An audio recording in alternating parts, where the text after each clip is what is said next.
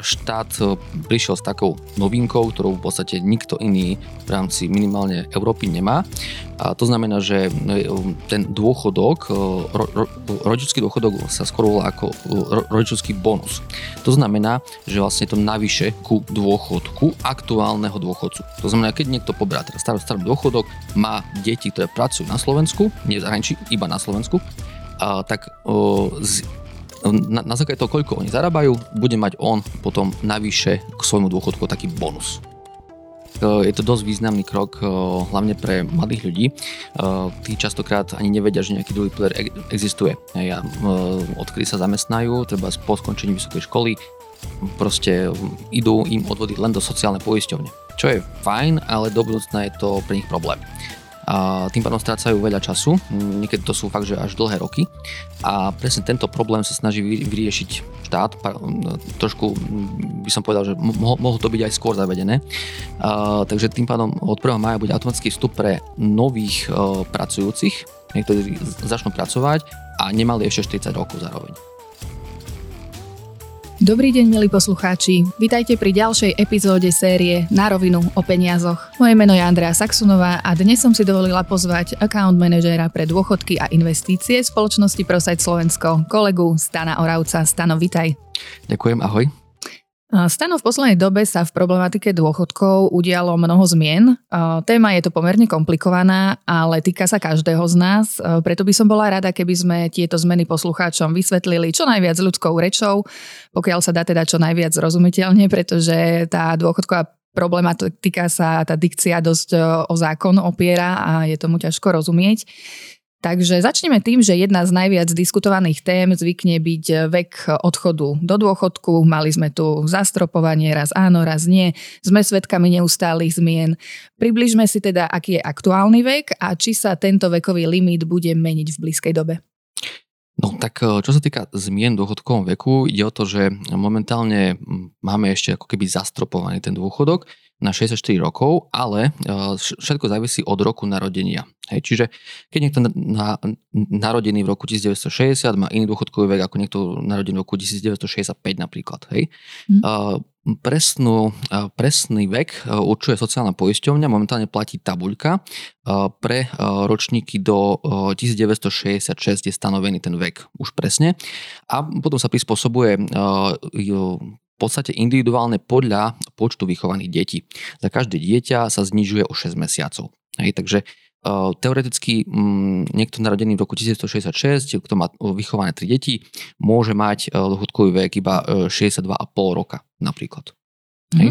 Takže to závisí od počtu detí a od toho, ako to stanovuje, stanovila sociálna poisťovňa.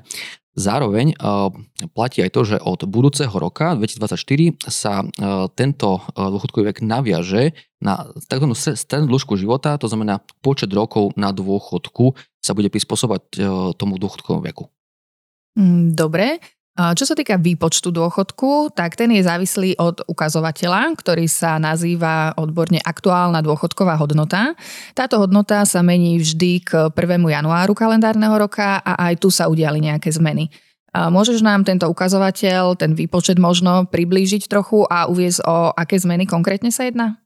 Samozrejme, no, ide o to, že tá hodnota, e, aktuálna dôchodková hodnota, sa stanovuje na základe nejakého rastu priemernej mzdy. To znamená, že ona bola definovaná na, na začiatku pred x rokmi e, sociálnou poisťovňou a postupne sa e, prispôsobuje tomu, ako rastú mzdy. Má to zabezpečiť akoby prispôsobenie výšky dôchodku, no, novo priznávaného, teda pre nových dôchodcov, tomu, ako rastie, rastú mzdy v ekonomike na Slovensku. No a to sa trošku zmenilo, doteraz to bolo kvázi 100% toho rastu priemernej mzdy, teraz to bude len 95% toho rastu. Hej, čiže sa bude uh, teraz posudzovať podľa situácie vlastne v priebehu kalendárneho roka a vlastne uh, sa zníži akoby o 5% ten rast priemernej mzdy a o toľko vzrastie tá hodnota, ktorú stanovuje sociálna poisťovňa pre účely výpočtov dôchodku. No, pre tento rok je platná e, tá aktuálna dôchodková hodnota 16,47 e, a nejaké drobné. E, od tejto vlastne závisí potom výpočet toho dôchodku. Mhm, nerozumiem. Teraz od 1. januára vznikol tiež úplne nový inštitút, čo sme tu ešte nemali, a síce rodičovský dôchodok. Ja spomeniem, znamená to, že rodič pracujúceho dieťaťa, nazvime ho pracujúce dieťa, keďže sme do smrti deťmi svojich rodičov, dostáva k svojmu starobnému dôchodku 1,5% z priemernej mesačnej jeho hrubej mzdy. Zároveň, čo je zaujímavé, však tomuto pracujúcemu dieťaťu sa o tento príspevok nezvyšujú jeho odvody do sociálnej poisťovne a ani sa nekráti jeho budúci dôchodok. Čo mi príde trochu ako paradox, tak eh, vedeli by sme vysvetliť o, eh, nejaké informácie doplňujúce, prípadne odkiaľ sa toho 1,5% vezme, keď eh, vlastne odvody sa nezvyšia? Mm, samozrejme, ide o to, že štát prišiel s takou novinkou, ktorú v podstate nikto iný v rámci minimálne Európy nemá. A to znamená, že e, ten dôchodok, e, ro, dôchodok sa skôr volá ako ro, rodičovský bonus. To znamená, že vlastne to navyše ku dôchodku aktuálneho dôchodcu. To znamená, keď niekto poberá teraz starý, starý dôchodok, má deti, ktoré pracujú na Slovensku, nie v zahraničí, iba na Slovensku, a, tak z, na, na základe toho, koľko oni zarábajú, bude mať on potom navyše k svojmu dôchodku taký bonus. Hej? Mm. A platí to pre starých dôchodcov a takisto pre dôchodcov, čo sú už v dôchodkovom veku, ale poberajú tzv. invalidný dôchodok napríklad. Hej? Čiže uh, každému tomuto rodičovi sa na základe toho, koľko detí mu pracuje, a aké majú mzdy momentálne, koľko zarábajú, dvihnú dôchodky o tento bonus dieťa, to pracujúce dieťa, mm-hmm. hej, môže požiadať o kvázi zastavenie tohto rodičovského bonusu, ale muselo to stihnúť momentálne pre tento rok, to platilo do konca februára a postupne, ak to niekto nestihol, tak môže to urobiť až vlastne budúci rok, aby sa to stoplo na ďalšie obdobie. Hej, takže takže o to treba vlastne požiadať včas. Čiže ak to nezruší, tak uh, platí to automaticky. Ten rodič Presne nemusí tak. nejak špeciálne o to žiadať, Nie. automaticky už tak, vlastne sa mu to tak. prispieva. A ide to vlastne každému z rodičov. Hej, ak mám dvoch rodičov, tak každému ide tých 1,5% z môjho hrubého príjmu. Hej. Mm-hmm.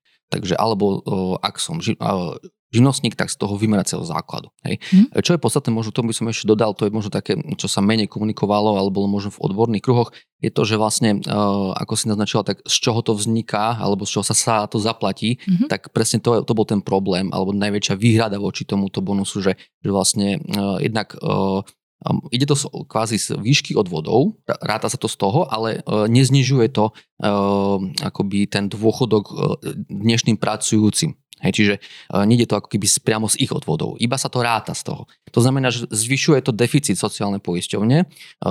Tento rok by to malo byť 200 až 400 miliónov, len, ten, tá, len toto jedno opatrenie, čo je dosť veľká suma. Uh, v budúcom roku by to malo byť ešte viac a ten, a ten rozdiel sa má vlastne vykryť práve, práve z, to, z, z iných zdrojov, ktoré uh, do budúcna by predstavovali vyšší prínos pre tých pracujúcich. Hej, čiže to, to, taký, taký paradox, že dneska pridáme našim rodičom ale v budúcnosti budeme vlastne mať kvázi my problém. Hej? Mm-hmm. Takže tak. No tak ešte uvidíme do budúcnosti, ako dlho to bude udržateľné, tento nápad. Posledná zmena k prvému pilieru, kým sa presunieme ďalej, je ešte zmena v nároku na predčasný starobný dôchodok. Doteraz pripomeniem, že bolo podmienkou, aby tento nárok vznikol maximálne 2 roky pred nárokom na riadny starobný dôchodok a zároveň, aby jeho suma bola vyššia ako 1,6 násobok sumy životného minima, aby si to posluchači vedeli premietnúť v číslach, je to 375 eur aj 10 centov mesačne aké zmeny udiali sa v tom predčasnom starobnom dôchodku? V zásade ide o to, že ten predčasný starobný dôchodok, na ňo má nárok človek, ak mu tá výška dôchodku vidí vyššia, ako, ako si vravela, ten 1,6 násobok sumy životného minima. Ráta sa do toho dôchodok predčasný z prvého piliera, teda zo, zo sociálnej poisťovne, z toho dôchodkového starobného poistenia, ale zároveň sa ráta aj predčasný dôchodok z druhého piliera, čiže zo starobného dôchodkového sporenia. Súhrne. A druhá vec je, druhá podmienka, ktorá vlastne teraz platí až od januára, je, že posudzuje sa aj počet odpracovaných rokov a ak dosiahne ten poistený, ktorý si žiada o starobný dôchodok, aspoň 40 rokov, tak môže si požiadať od predčasný dôchodok takisto. Aj, aj keď nesplňa tú podmienku, že dvoch rokov pred jeho dôchodkovým vekom. Hej. tým pádom môže buď jednu alebo druhú podmienku splniť. Ale zároveň platí stále tá prvá, to znamená, musí byť jeho dôchodok vyšší ako 375 eur. Čiže teoreticky, ak niekto nepretržite od 18 pracoval, tak a splnil by túto jednu podmienku, môže ano. v 58 rokoch požiadať ano. o predčasný zárovný dôchodok. Presne tak. Uh-huh. Okay. Dobre, takto by som uzavrela ten prvý pilier, teda, ktorým je sociálna poisťovňa. Presúďme sa ku zmenám, ktoré sú v druhom pilieri. Ja iba ozrejmím, že druhý pilier je vlastne doplnkový dôchodkový systém na Slovensku dobro, dobrovoľný, Chceš ma opraviť? Pozerám. Áno, ide o starobné dôchodkové sporenie, nedoplnkové, pozor. A to je tretí pilier, Áno, pardon. Tak, presne tak. Uh, OK, takže zatiaľ je stále dobrovoľné, prípadne ešte sa k tomu dostaneme, aké zmeny sa udiali uh, tu. Uh, správcovské spoločnosti, ktorých je aktuálne uh, 5 na Slovensku, vlastne sú správcami týchto dôchodkových uh, fondov. Uh, poviem, že uh, je to systém, kedy z odvodov z hrubej mzdy, ktoré tak či onak uh, pracujúci človek odvádza do sociálnej poisťovne, tak časť sa mu vlastne zhodnocuje na týchto dôchodkových e, účtoch, na ktorých si sporí. E, ešte poviem, lebo to bude súvisieť s ďalšou otázkou, e, že v tom druhom pilieri existujú fondy, ktoré sú dôchod, dlhopisové, ako garantovaný dlhopisový fond a indexové fondy. Poďme sa teda pozrieť na zmeny, ktoré už prebehli od januára. Doteraz platilo, že tieto dôchodkové spoločnosti boli povinné garantovať výšku čistej hodnoty majetku v tom dlhopisovom garantovanom fonde za nejaké sledované obdobie, čo bolo 10 rokov. A ak by bol výnos za toto obdobie záporný v čase odchodu sporiteľa do dôchodku, museli doplniť rozdiel v hodnote toho fondu z vlastného majetku. Teraz však od januára platí niečo ako individuálna garancia a ty nám prezra, čo presne to znamená. Len doplním, že e, ona sa to nevzťahovalo len e, v prípade, tá pôvodná garancia, ak človek išiel do dôchodku, ale stále sa sledovalo 10 rokov spätne. A bolo mhm. jedno, či človek išiel alebo nešiel. Hej, to, e, sporiteľov konkrétne sa to netýkalo. Práve naopak, až teraz sa to týka konkrétneho každého jedného sporiteľa, preto sa to volá individuálna garancia. Čiže e, ešte raz, aby sme to zhrnuli, mhm. predtým platilo, že tá garancia bola na celkový majetok fondu. To znamená, za 10 rokov spätne nesmel byť výnos záporný, musel byť aspoň nulový. Hej, mm-hmm. Čo je trošku problém, keď máš vysokú infláciu. Mm-hmm. Hej.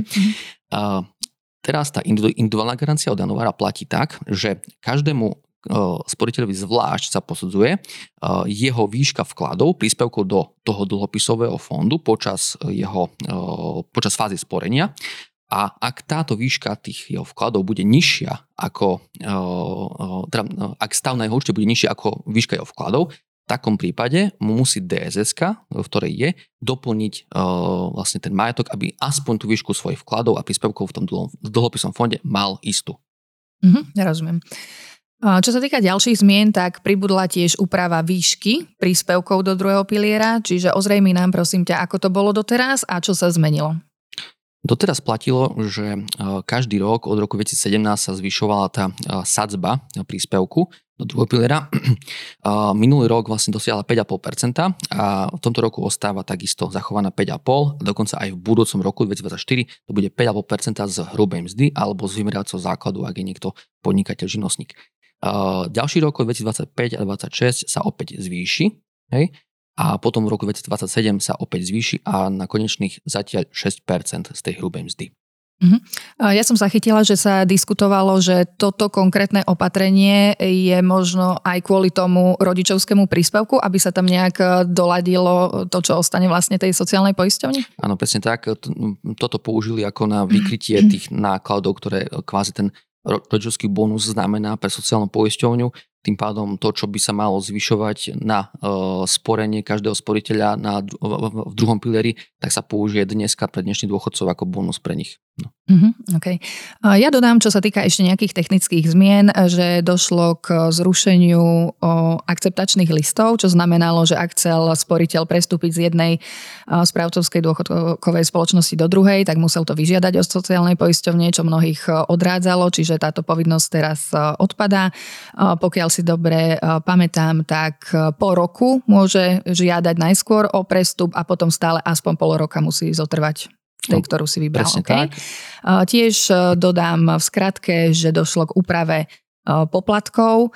tá zmena výšky poplatkov v dôchodkových fondoch, niečo sa trošičku zhoršilo, ale niečo sa zlepšilo, čiže správcovský poplatok bol do konca roka 2022 0,3% ročne z čistej hodnoty majetku toho fondu. V tomto roku je to 0,45, ale trošku do roku 2025 sa zase zníži na 0,4% Za to zrušené poplatky sú od 1.1.2023 ako poplatok zo zisku, poplatok za postúpenie príspevku a tiež, čo je dosť zaujímavé, to 1% poplatok správcovskej spoločnosti za vedenie účtu, teda 1 z výšky príspevku to bolo. Takže uh, ďalej poďme, uh, ďalšie tie významné zmeny ešte len nastanú a to teraz budú v platnosti od 1. mája. Sú to automatický vstup pre nových sporiteľov a zmena vstupného veku. Áno, presne tak, je to dosť významný krok, hlavne pre mladých ľudí. Tí častokrát ani nevedia, že nejaký druhý pilier e, existuje. Odkedy sa zamestnajú, treba po skončení vysokej školy, proste idú im odvody len do sociálnej poisťovne. Čo je fajn, ale do budúcna je to pre nich problém. A tým pádom strácajú veľa času, niekedy to sú fakt, že až dlhé roky. A presne tento problém sa snaží vyriešiť štát. Trošku by som povedal, že mohlo to byť aj skôr zavedené. A, takže tým pádom od 1. maja bude automatický vstup pre nových pracujúcich, ktorí začnú pracovať a nemali ešte 40 rokov zároveň. Hej, čiže mm-hmm. aj ten vek vstupný sa posunie, to ešte spomeniem. A to znamená, že títo noví poistení si musia vlastne vybrať tú dôchodkovú správcovú spoločnosť, ak si ju chcú sami vybrať. Ak si ju nevyberú do 6 mesiacov od začiatku platenia odvodov, tak vyberie im ju sociálna poisťovňa automaticky. A zároveň ostáva možnosť do dvoch rokov od tohto vzniku druhého piliera pre nich zrušiť tú svoju účasť, ale to v podstate žiadnemu mladému človeku, čo plánuje dlhodobo pracovať, neodporúčame.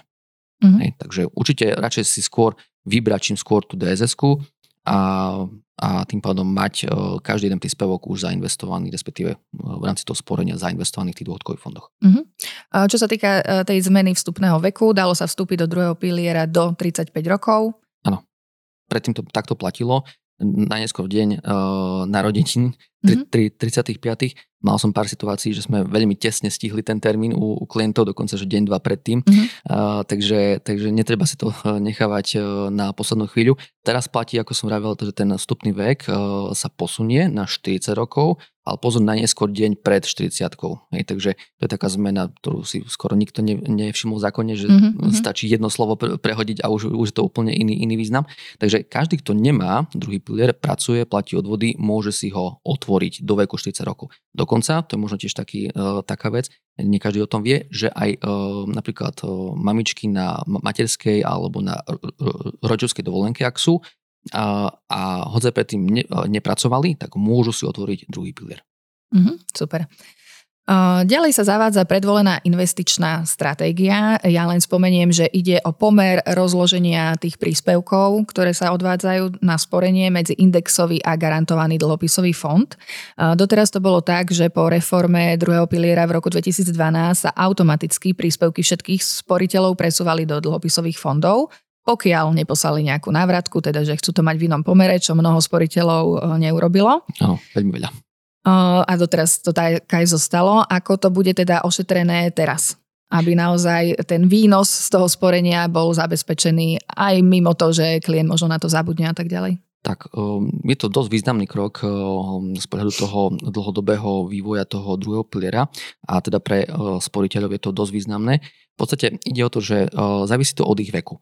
Ak majú do 54 rokov a presne takto boli automaticky presunutí v tom roku 2013 nešťastným rozhodnutím vlastne vtedajšej vlády, tak im sa zaslala tzv. informácia o tom, vlastne teraz za, za roka, že budú vlastne od júla postupne presúvaní do e, tej predvolenej investičnej stratégie. E, pre nich platí to, že ak sa rozhodnú, že nechcú tento krok spraviť, tak musia do konca mája poslať tú návratku opäť do svojej DSS, že nechcú. Že chcú ostať v tom dlhopisom garantovanom fonde a e, tým pádom mať oveľa nižšie výnosy z dlhodobého hľadiska. Tým pádom pre týchto platí to, že ak sa ak tento krok nevykonajú, tak od júla začne ich postupný presun podľa stanovených pravidiel a stanovených tou dôchodkovou spoločnosťou, ktorej majú druhý pilier, automaticky sa budú presúvať z toho dlhopisového do indexového fondu. Takže toľko asi k týmto do 54 rokov sporiteľom. U starších je to trošku inak, je to trošku komplikovanejšie. Zároveň platí aj to, že každý sporiteľ už teraz, hoc aj bol aktívny a treba vykonal nejaké úpravy už skôr, tak môže sa rozhodnúť, že dobrovoľne vstúpi do tej predvolenej investičnej stratégie alebo ak si ju aktivuje, tak počase si ju môže zase deaktivovať, tak to poviem. Hej, že mm. Je to vyslovene dobrovoľné, nie je to uh, vlastne pre aktívnych, je to, je to fakt, že uh, bez nejakých obmedzení. Tak to poviem, jediné obmedzenie je presne to, ako to je stanovené v zákone, že, že môžeme si vybrať aj z viacerých fondov už teraz. Hej, od toho mája. To znamená, že že keď mám aktuálne iba indexový fond, hej, o, treba z moja D, D, DSS ponúka iba dva fondy, dlhopisový a indexový, tak tým pádom som si predtým mohol vybrať o, stále buď iba jeden, alebo dva, ale jeden z nich musel byť dlhopisový. Teraz už to neplatí, mm. teraz už nemusí byť dlhopisový, a môžem mať aj tri fondy, ak to ponúka moja DSS, alebo aj viacero prípadne, ak, ak by časom nejaké prišli. Ale platí to, že podľa veku musí mať nejaký minimálne percento majetku už v tom dlhopisovom fonde, pričom ten uh, kľúčový, alebo tá kľúčová hranica pre tento postupný presun je 50 rokov momentálne a bude sa postupne zvyšovať. Uh-huh. Dobre, čo sa týka výplatných fáz, čo asi sporiteľov, klientov zaujíma najviac, najmä tých, ktorí sa približujú k tomu dôchodkovému, dôchodkovému veku, tak jeden z tých typov dôchodkov mohol byť programový výber. Tam nastanú nejaké zmeny, ale až od januára 2024. Znamená to, že sporiteľia sa ku svojim úsporám dostanú ľahšie? Do istej mery áno. Ide o to, že od roku 2024 sa vlastne zvýši akoby váha toho tzv. programového výberu. Doteraz platilo to, že na základe výšky nasporenej sumy sa stanovilo, respektíve ten sporiteľ dostal nejaké ponuky toho dôchodku. Väčšinou to boli ponuky doživotného dôchodku, alebo ak mal veľmi, veľmi nízku sumu, tak boli tam ponuky na tzv. buď dočasný dôchodok alebo, alebo o, taký iný, iný špeciálny výber. A ten programový výber bol naviazaný len na výšku o, tej tzv. referenčnej sumy, ktorá vlastne bola každý rok stanovená sociálna poisťovňa. Čiže teraz sa to trošku otočí a práve ten programový výber bude mať väčšiu váhu a to znamená, že počas uh, tej prvotnej fázy vyplácania prvých cca 8 až 10 rokov sa bude prioritne vyplácať dôchodok z toho programového výberu a tým pádom z dlhopisového garantovaného fondu. Keďže uh, podľa tej predvoľnej investičnej stratégie v tom čase už bude mať sporiteľ v čase teda dôchodkového veku väčšinu majetku v tom dlhopisovom fonde, ale nie všetko.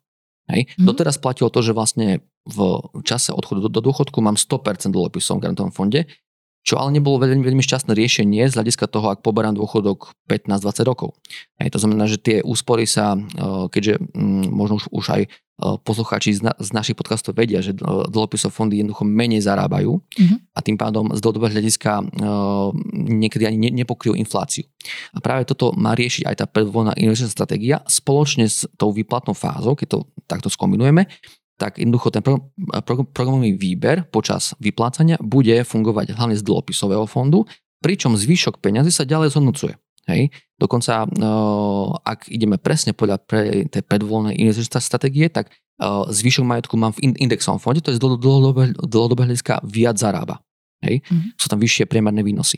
A, a tým pádom uh, aj počas fázy vyplácania mi ešte moje úspory ďalej zarábajú viac, logicky. Hej, keďže takmer polovica majetku bude ešte v tom indexovom fonde. Uh-huh. A uh, presne to je, to, uh, to je tá veľká výhoda tohto, tohto riešenia, že štát myslí aj na uh, tú výplatnú fázu a tým pádom uh, aj počas nej sa mi ešte ďalej zhodnocujú peniaze a čo je veľká výhoda, stále sú v tejto fáze vlastne programového výberu aj dedičné tie peniaze. Mm-hmm. Čiže tým pádom, aj keby sa stalo, že počas prvých rokov človek zomrie, tak tie peniaze stále niekto zdedí. Hej. Predtým to bolo obmedzené len na 7 rokov vlastne počas e, e, vyplácania už do životného dôchodku. Hej, teraz sa to vlastne posúva, tá hranica, to znamená, že teoreticky aj celý čas môžem vlastne mať tie peniaze ešte dedičné. Hej, čiže mm-hmm. ten majetok sa nestratí niekde, hej, alebo uh, stále ho niekto vlastne zdedí. Mm-hmm. Takže to je tá veľká výhoda. Toho programového výberu počas, počas vy, vyplácania a čo je dôležité, stále sa stanoví nejaká hranica podľa opäť tej strednej dĺžky života, teda toho, ako sa dožívajú priemerne ľudia na dôchodku, tak sa stále bude stanovovať tá, tá, ten počet výplat hej, mesačných v tom dôchodkovom veku. Hej, mm-hmm. čo sa týka toho programového výberu.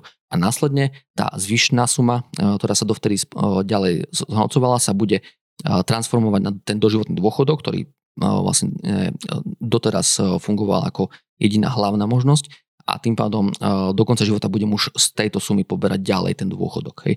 Ono, matematicky to bude vychádzať veľmi, veľmi podobne, tá suma programov výberu aj tá do životná renta, len výhoda je, že sa mi ďalej tie peniaze zhodnocujú, to znamená, že, že akoby to bude kopírovať aj ten vývoj trošku tej inflácie a tým pádom sa zabezpečí aj to, aj to, že vlastne na tie zvyšné roky bude mať dostatočnú sumu peniazy ďalej hej, na uh, poberanie toho doživotného dôchodku, ktorý teoreticky môže človek až do stovky poberať. Hej, mm-hmm. úplne v pohode.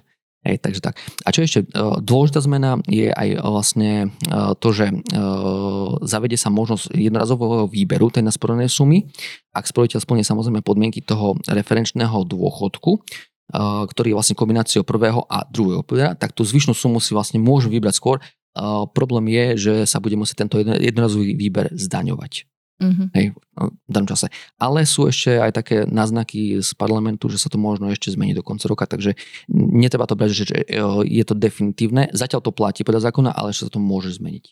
Mm-hmm. Čiže to je možno pre sporiteľov, ktorí sú z vyšších nejakých zárobkových skupín, že majú skutočne ten účet taký, že aj mu vyjde ten dôchodok taký, aký má byť, aj zvyšok by si mohol zobrať, ale zase podľa toho, či to bude vyššia čiastka, tak tých 19% možno môže byť pre nich Presne tak.